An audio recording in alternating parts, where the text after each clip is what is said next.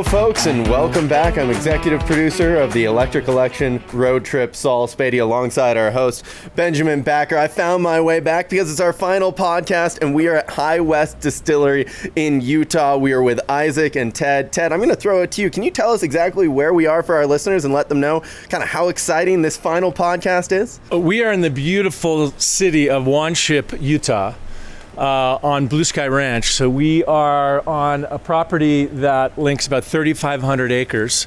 Uh, we decided years ago, as we were expanding out and we were running out of room in downtown Park City, of where we were going to build our distillery. And uh, David Perkins, our founder, and one of our other investors who uh, controls the property out here, had this brilliant idea to build a uh, state of the art distillery uh, out in the middle of nowhere. On top of a mountain. Yeah, on top of a mountain that Isaac gets to uh, distill the delicious liquid on this in this beautiful setting. Well, speaking of mountains, you guys like mountains and you like the environment and you guys are doing a lot to protect it. I guess it'd be great to just kind of hear just from the broad sense what you're working on on sustainability because I know it's at the core of, of this distillery's work. Yeah, so we've got kind of two components of it. Uh, we were going to speak about our work with the American Prairie Reserve and then some of the stuff we're doing from an operations standpoint. Where do you guys want to start? Let's start with the operations. Okay, great. Um, I'll take that one then. So we uh, we focus on sustainability here at High West from a couple different viewpoints. So um, we'll kind of go grain to glass or grain to waste, maybe. Um, all of our uh, grain that we use here on site at the distillery is sourced from within a day's drive of the distillery. So we contract grow a couple different varieties um, of grain, most mostly rye and barley, with um, local farmers, and then we're uh, we're entering into talks with uh, an organization in southwestern Colorado to grow our own variety of, of corn. So we'll have um, really tight control over the the quality and the, the you know the technical specifications of, of our raw materials coming on site, but then also um, minimize our our carbon footprint you know related to, to freight from coming on around the around the country. Ted, I'd love to jump back a little bit and get some perspective on High West Distillery, uh, kind of uh, in general. I read online that this was the first distillery that was created in Utah since Prohibition. You said it was even further back than that. Can you kind of let our listeners know how much effort and energy went into both creating this really uh, self sustaining distillery, but then the history of just kind of starting a distillery in Utah in general? Well, the whole, uh, the, the, short version is so David had this uh, love of bourbon, right? Love of whiskey, and David Perkins, the founder, uh, as well as a love of the West, right? He was from uh, uh Georgia, uh, lived up in the Northeast. Um, but always had a fascination as a kid with the cowboys and the West and the freedom and all that. And so when he had the epiphany to, to really put some energy behind uh, creating a distillery, Utah and Park City was his first choice because it was a place that he loved to be. The history of kind of spirits in Utah is uh, it wasn't just prohibition, but it was actually uh, Brigham Young and the Mormon pioneers that came over the hill uh, back in the 1860s. Um, uh, whiskey was part of their culture, right? It was uh, a large bartering tool, right? So it was a it was a commodity that they used, but alcohol was also the anesthetic at the time.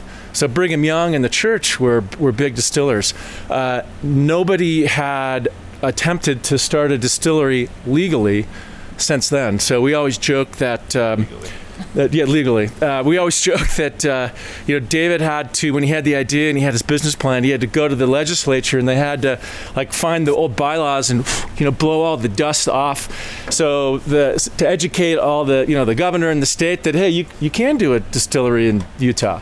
Uh, and so that was kind of the that, that, was that was really the, the genesis of it. And then, you know, 2007 he had the he, he put it all together. And uh, 2009 we opened up uh, the the our facility in Park City. Uh, Rendezvous was actually 2007, so we did it in a contract um, uh, brewery uh, Wasatch Brewery, we had our still and, and, and, put our first product out. And you know, 10, uh, 10, years later, 11 years later, you know, here we are out on this 3,500 acre ranch. And the link to us too on that is, you know, the, the West is such a critical part of our brand. And where we've uh, where we've come from and celebrating the West. It's in it's, it's part of our mission statement, uh, preserving uh, conservation around the West uh, is uh, is a big part of what we do, and you know the goal is every time Isaac makes this delicious liquid and we put it in a bottle, when we're taking a sip of that uh, delicious juice out of the bottle and you're looking around and you know you get that little you, you get a feeling of the West in every sip.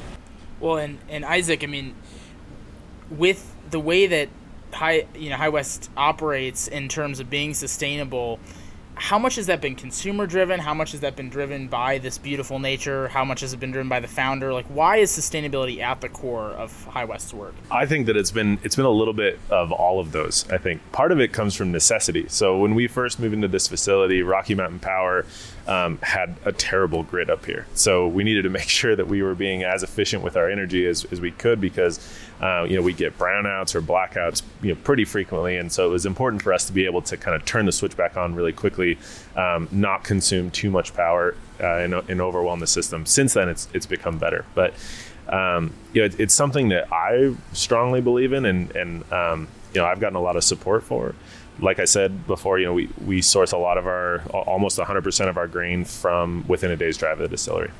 I jump in, Isaac. Uh, one of the themes of this podcast has been that you need growth to be able to invest in sustainability. Obviously, you, this business was smaller a decade ago. There's been incredible investment on the sustainability side, but also on growing the business. When you think about that, where do you kind of respond to that message, and, and how do you think High West has really kind of held that mantra? I mean, you're international, we can buy this product anywhere, but you're also setting an incredible standard out here on a mountain where when you built this facility, I mean, it cracks me up. Like, you, you didn't even have enough power. You guys needed to almost find the vision to make this a reality. Yeah, yeah. So you know we we've had um, we've had that vision with us through all of you know design and commissioning through a couple different projects on site. We talked earlier about our still. So our still is is a hybrid pot still design. So we're trying to take elements of this very traditional Scottish uh, you know whiskey tradition. The, the pot still our our pot still is made in Scotland. Um, it's this beautiful 1500 gallon copper pot. But then we've also added a, a four plate column onto it as well. And so um, rather than having to distill our beer twice to get from about 8% to about 75% alcohol, we can go in through one pass. And so our you know cycle time on the still is about eight hours. So that dramatically reduces our um, you know our, our energy consumption on site. And so I think that um, you know David Perkins realized that um, we're in the West, water is scarce, power is hard to come by sometimes, and so he really tried to to put that into the design of the facility. I'm curious, Ted, when you bring the brand out to people who enjoy it. We were just joking about, you know, uh, off camera, Keegan Rice, our photographer, has enjoyed uh, your brand before at uh, the at some skiing Jackson Hole events. It's all about partnerships. You have sustainability concepts. You have a product that's made really sustainability sustainably, but then you also want to empower the people who probably drink this product to really be thinking along those paths. Can you talk a little bit about how you might partner with other companies to, to really kind of keep this energy going, even maybe just in, in Keegan's belly. the uh, I'll, I'll, I'll, back up a second because I want to make sure that we take time to talk about the relationship with American Prairie Reserve. We'll but but before that, so going backwards for us, right? It was all about the you know what we have to do with our customers is tell our tell the story. So the the conservation and the sustainability piece is really part of the story when you're tableside or at the bar talking to a customer because regardless of somebody's political belief, right? People want the story and people are going to make purchasing decisions based on how they feel, right? That emotional connection around the brand. So when I hear Isaac talk about you know uh, everything within a day's drive and working up in Idaho Falls with one field and one customer, it goes back to it jogs my memory that I forgot about you know back in the day you know, nine years ago when we started at Park City, we had uh, we had you know stillage, right, which is a byproduct of the distillation process. That's all the leftover beer and mash that's that we're not that that doesn't go uh, that that stays after the process. Everything but the alcohol. Everything but the alcohol. We got to do something with it. So we partnered with this guy who was starting up uh, uh Fernando uh, Gold Creek Farms. He was uh, uh, a cheesemonger out in Woodland, this little teeny place, and he's a Spanish guy, and he was starting his own little business. And so we worked a deal where we would give him all of our stillage. And so he would come. It's about a 20 minute, 30 minute drive from our saloon in downtown Park City. So we'd put the pump the stillage into the totes, and he'd take it out there and he'd feed it to his cows. Uh, super rich in protein, and produces just absolutely. Uh, if you're a, if you're a cheesemonger, uh, that stillage produces just great milk to make cheese. So he would take his award-winning cheese, the, the stillage, the cows would eat it up you know, the joke after years was that the cows knew the truck when the truck would come to the farm, and they would run to the farm to, because they knew they had like it was their five-star meal of the of the week, uh, and they would gobble up all this stillage, produce this delicious milk, cheese, and then we would take the smoked cheese and we would bring it back into the distillery into the saloon and we would put it on our charcuterie plate it was the cheese we put on our burgers so we were able to tell this kind of full cycle story of just around stillage. And I think about from a from a conservation piece and a, a partnership piece, that really kind of set the tone uh, for us. And and that consumer facing side of it, which you touched on earlier, is so important because people in younger demographics are looking for purchases that they can make that are sustainable, that they can identify with emotionally. And if you guys are at the forefront of that, people are going to be drawn to that. And that's the economic benefit of doing that, but it's also the, you know, intrinsic value that you guys can have waking up each day with this as the background and know that you're doing something in your day to day life on the business front to protect it. Well, that carries almost 10 years further because you were talking about now you might use some of that waste and actually goes to a, you, you pipe something to a waste energy management plant uh, almost like 60, 70 miles away, right? And that, that creates energy. Can you go in a little depth to that? So is what we're talking about, it's our, it's our waste product. You know, a, apart from feeding animals, we didn't totally understand what what we could do with it. But it's a it's a big problem. We generate 25,000 gallons a week, something like that. And so now we um, we have taken that in, that that waste management in house. We pump it onto one of our trucks. They drive down to North Salt Lake, and it then it goes to the North Salt Lake wastewater treatment facility, where it goes into an anaerobic digester and creates energy back for the grid. So we're able to um, you know, to give back. So we all know what an anaerobic digester is, right? We actually oh, visited one. We this is the, that would be our third poop to power is really what it's doing, right? In, in the in the layman's term. No, it's so exciting because it makes me think. Really, at the beginning of this year, we visited a. This sounds really crazy. This black soldier fly larva farm where they're breeding these little maggots that eat uh, the, the the same discharge from a different brewery or a distillery down in in Texas near College Station. And there's so much innovation coming out of these breweries because you have waste that you as a business want to handle and deal with, and you come up with innovative solutions. Either black soldier fly larva, which is a little out there, or you know, in this case, an anaerobic digester and, and turning it into power. It's just really exciting stuff, Benji. It really is, and I mean, it really comes down to the fact that everyone's trying to do their part in the business community when they're thinking about it from the consumer lens and thinking about it from a future you know you're, you're not thinking about right now you're thinking about the next 10 20 years. You want you want to have a sustainable business going into the future and you want to have young people working for you and, and supporting you by purchasing your products and that is at the forefront of why you know a lot of people are doing sustainability efforts. But oh by the way it also helps economically because you're taking a waste product and you're turning it into something that benefits society. And that's you know something that you guys are investing in but you're also doing something that people care a lot about on the public lands and private land side and just protecting wildlife so we've talked about energy and we've talked about you know just general conservation and some climate, you know, benefits that you guys are working on.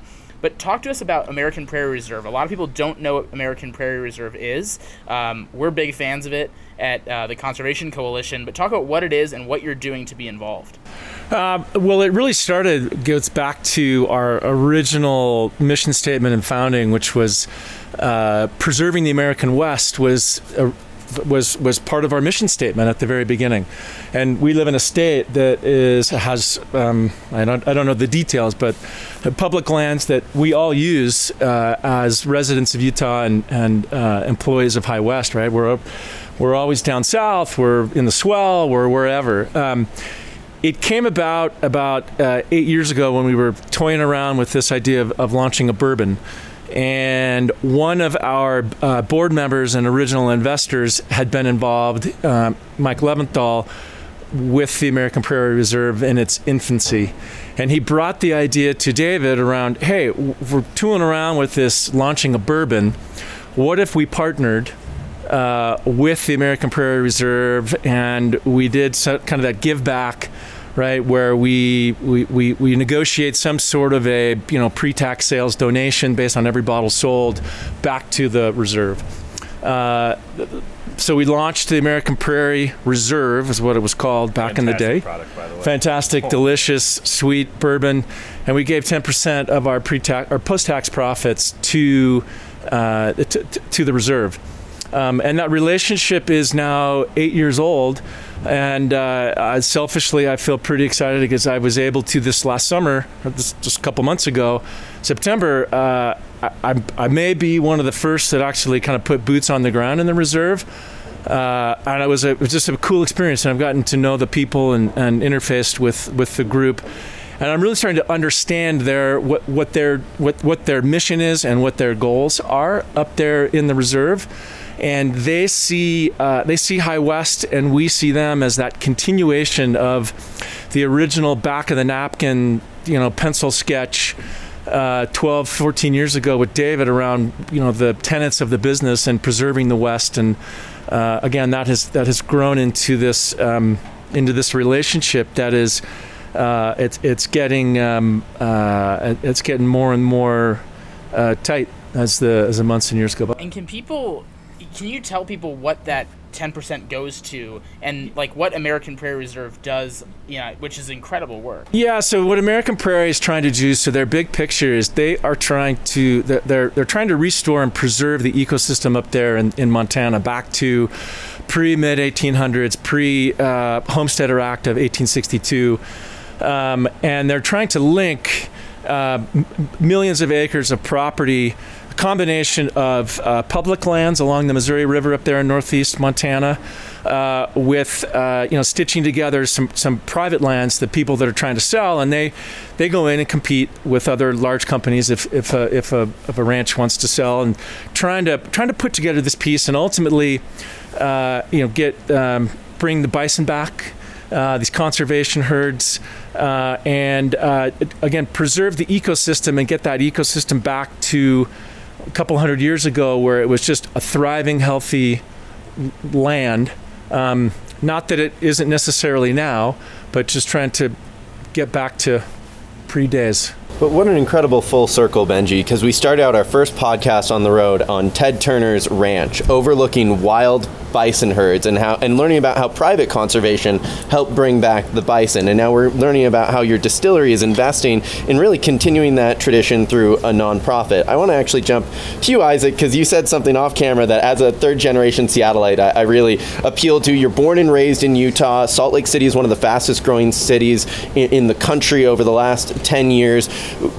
beautiful lands behind us, beautiful national parks, but as somebody who's born and raised here, you have to be teaching the transplants to care about this land the way you do. How, how do we do that as businesses, let's say as High West Distillery, trying to teach other businesses to kind of invest the way this business has, and how do we do it just as individuals, as a, as a person who loves their home, who wants to teach these transplants that maybe be stealing our Lime bikes or something like that, you know, to, to take better care of our land? Yeah, great question. Um, Lime bike stealing. Ooh. That made a way into the podcast.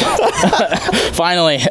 Sorry, Isaac. so, um, yeah, I, I, think, I think it's a really good question, Saul. So, um, I was I was raised going to national parks, going to BLM land, going to national forests, um, and really developed an appreciation of public lands and, and just like the, the freedom that, that it affords you. And I think that Utah is.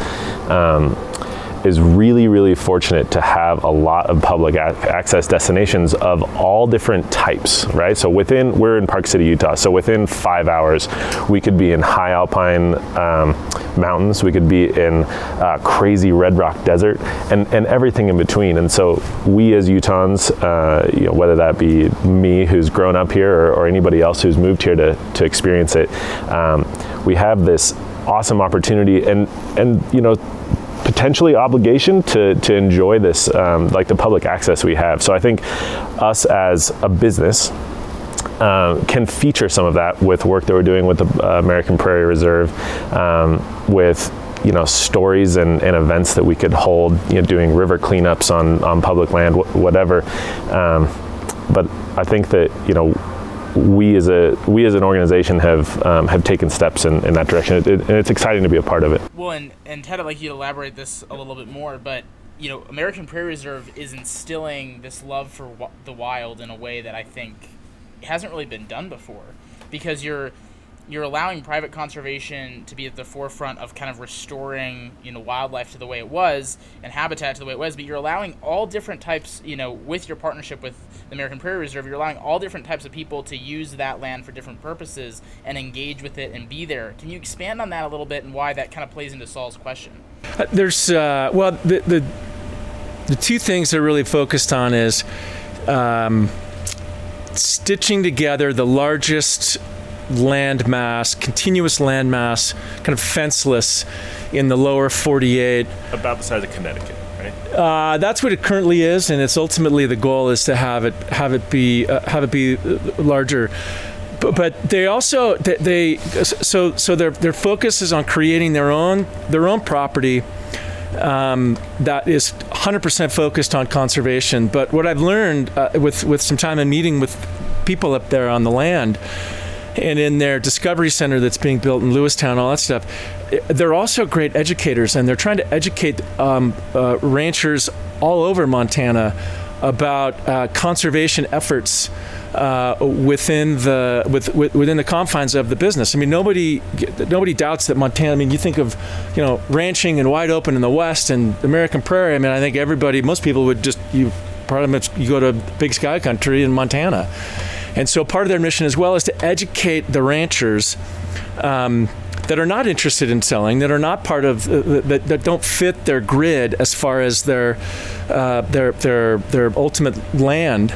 Um, on how to how to create wildlife cor- corridors, how to you know change the way maybe you graze your cattle uh, to provide greater, greater biodiversity. Uh, create these wildlife corridors where you know one of the cool little things is uh, as part of their Wild Sky program, which is a, a, a conservation based way of ranching. And just one of the little things, and, and, ranchers can come in and they can subscribe to this, and then the American Prairie will come back and they will guarantee a premium on their product, so on their on their cattle. It's creating wildlife corridors where you take on a typical barbed wire fence, you you the, the top rung and the lower two rungs are barbless to allow for the antelope and the elk and the deer and the fox to migrate through without having to take the fence down.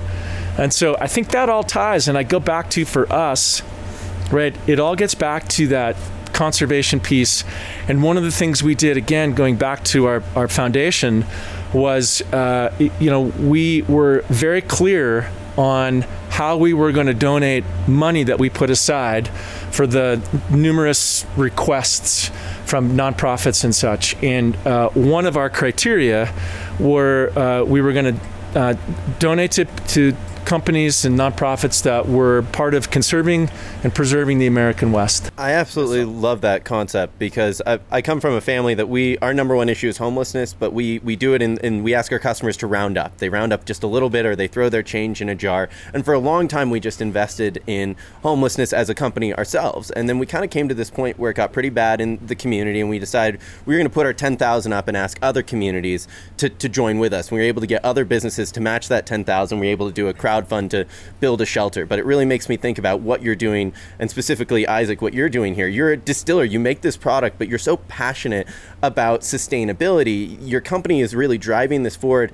Can we go back to that education standpoint? How do you go about educating other distillers to maybe, you know, emerge out of their bubble of making a really good craft liquor and in engaging in these sustainability practices that you're so passionate about?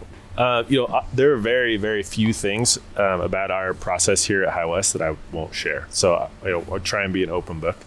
Um, and so, you know, we've had we've had a couple distillers who have worked for us who have gone on to bigger and better things and taken really cool positions at other at other companies. And um, you know, I think that talking about sourcing and talking about um, you know this is what you should be looking at from a uh, you know a malt uh, malt certificate certificate of analysis standpoint, things like that.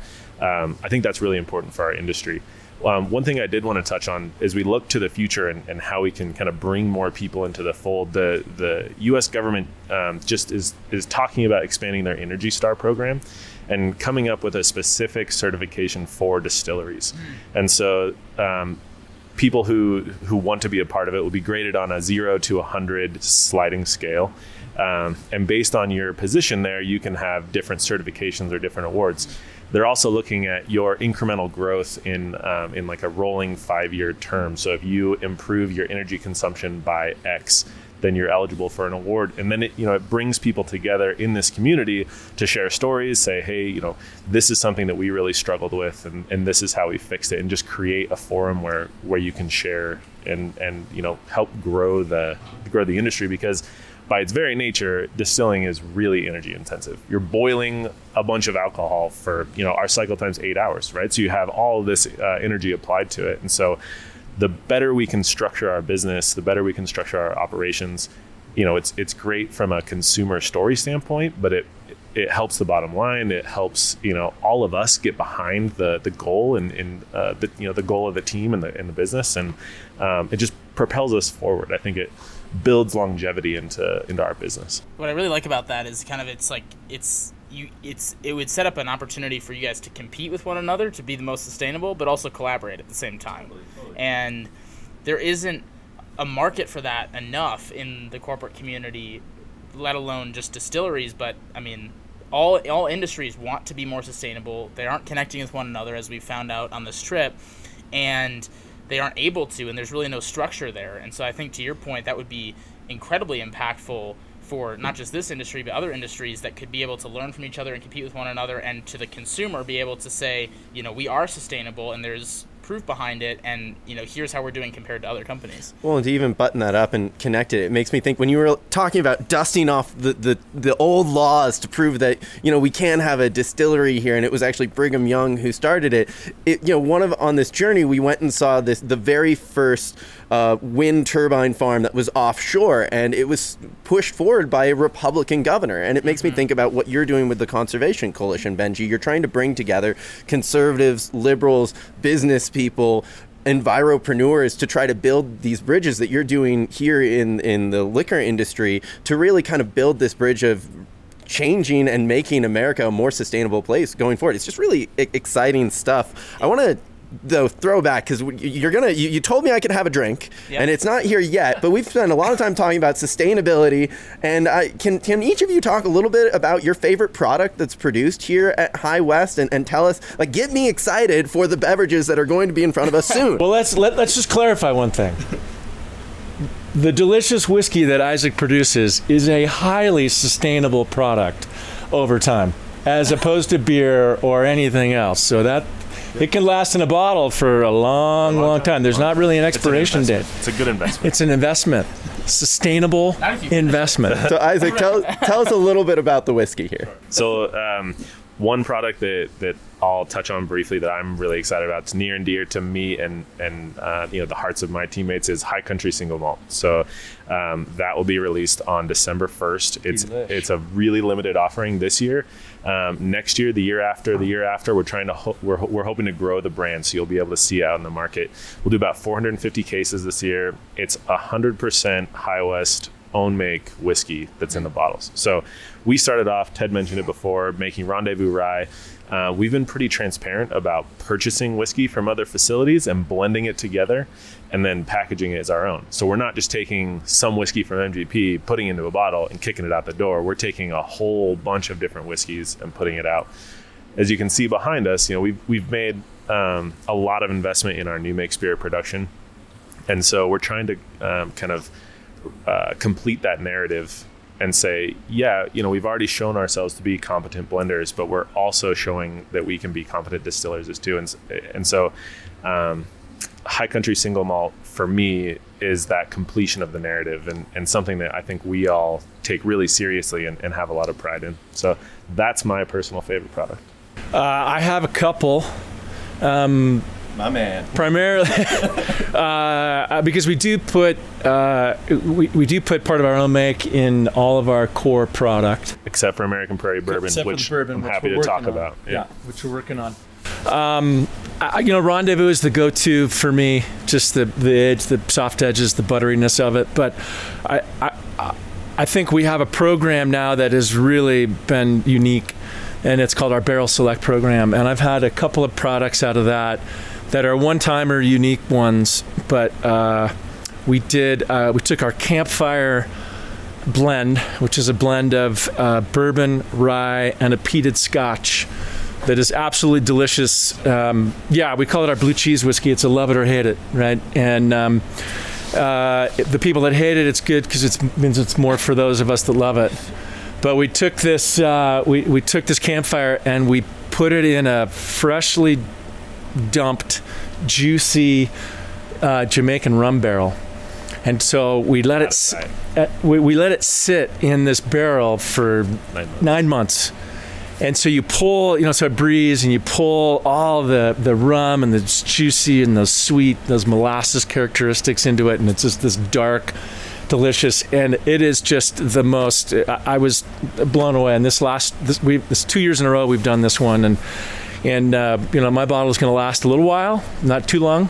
But that's uh, that's the one, and that program is just super fun of what we do. It's where it's we just we have I think this year we have 400 where we source all these different barrels from all over the world. Tara, our our our little QC queen over there, just does a great job, and we put a bunch of different product, our own make, and we let it sit. So it's a it's a barrel finished. Co- um, um, it's a barrel finished whiskey. So you take a finished whiskey, put it in a barrel, and let it sit, and then have it come out. And uh, so those are those are my two. Well, I mean, Americans love your whiskey and they love your company, and they might not know about all the sustainability efforts here, but they're incredible. One final question from me is there are a lot of young consumers out there that want to purchase alcohol, but they also want to purchase sustainably. What can they do to drive these sorts of efforts forward, not only within your company, but in the entire industry? They being Young y- consumers. young consumers. Drink High West. Yeah.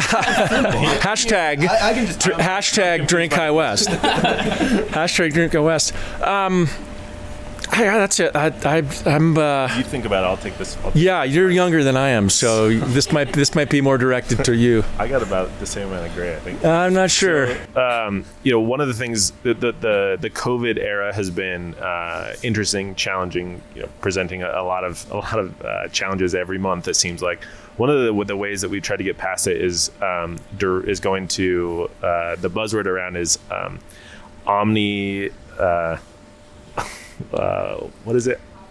Um, yeah, uh, like an omni distribute, an omni-channel distribution network. Thank you. So we started selling online. So a couple, um, a couple markets. I think ten markets now. You can go online, order through. Uh, I think Drizly is one of the um, one of our collaborators, and and order High West uh, online, which is new for us. Super exciting. Um, and I think just do your research. I think um, you know reading online. I, um, I think that there's a there is there is information out there, and um, I think for people who are invested in in buying sustainably, I think that um, I think that you got to do your research and, and ask the right questions and, and don't be afraid. I think the, the the two words that come to me is we've we've always fr- with our sustainab- sustainability and conservation efforts, we've always participated, but we haven't publicized.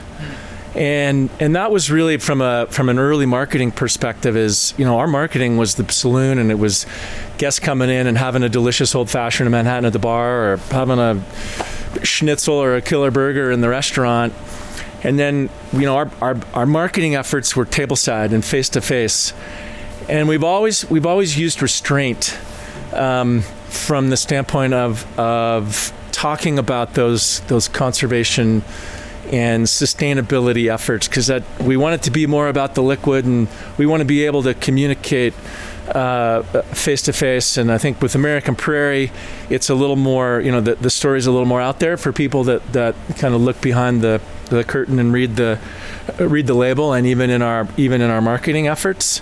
Um, so I guess where I'm going with that is is the young people just gotta go online or they gotta come into the saloon or out here at the refectory you know sit at the bar and have a the most delicious old fashioned you've ever had and let our people kind of tell the story and, and, and talk. And that's how I think we we, we we create longevity. And that's I think the most important way that we can tell our story outside of opportunities like this with people that are uh, like yourselves that are that are committed to the cause. And you know this is the way we love to publicize what it is that we do Well, this is so uh, impactful. I mean, this journey started almost 50 days ago. I'm, I was almost tearing up listening to that. I don't even know why. I, I just want that bourbon or that whiskey. Um, no, it's storytelling is so powerful and important. And I know you, you might be a little shy of telling your sustainability story, but, but we have to come in here and we need to shout it out. That's why Lean we in. have gone around the country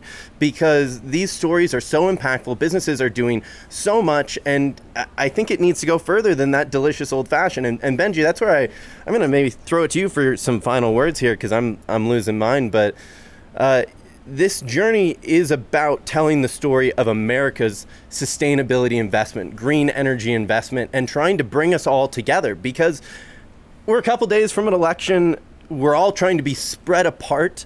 But what we've learned on this journey is we have a common cause in our investment, in our climate, and in our backyards. And if we can bring everybody together, if we can have these distilleries compete, if we can have politicians compete to be the most environmental and be a real steward of bipartisanship, we might create change that, that we can't possibly imagine on this precipice of, of what might be a tough day for our country. Yeah, that's exactly right, and I, I couldn't have said it better myself. I mean, I, th- I just think in general it's so important that those who are working on these issues lean in, not just on the work, which you guys are already doing, but on telling the story because it puts the pressure on others to do the same. It also helps uplift people. If people know that they're drinking something sustainable, you know, they're they're going to be happy about it. There's a little bit of extra, you know, happiness that comes from that. And you know, as we visited 33 different states up until now, we've seen these solutions in all different parts of the country, from all different backgrounds, from you know agriculture to to energy uh, to infrastructure, and everyone wants to do the right thing, but they need to be equipped with the knowledge to do it. And it's going to take you know the high wests of the world to lean in even more to say you know to your consumers in 50 states and internationally that this is part of the answer that you guys are part of the answer to fighting climate change and conserving wild spaces. You're not the only answer, but you're part of it, and you're doing your part as a business because that's what the 21st century and fighting climate change is going to be all about. I'd say, in summary, we've ended every conversation by letting our guests kind of give us a, a piece of advice for, well, it was what we should do next on this road trip, but we got a couple days in, in Utah and we, we might have some national parks. What's your advice for somebody coming to Utah? What should they see if they have three days after they've, of course, hit High West Distillery?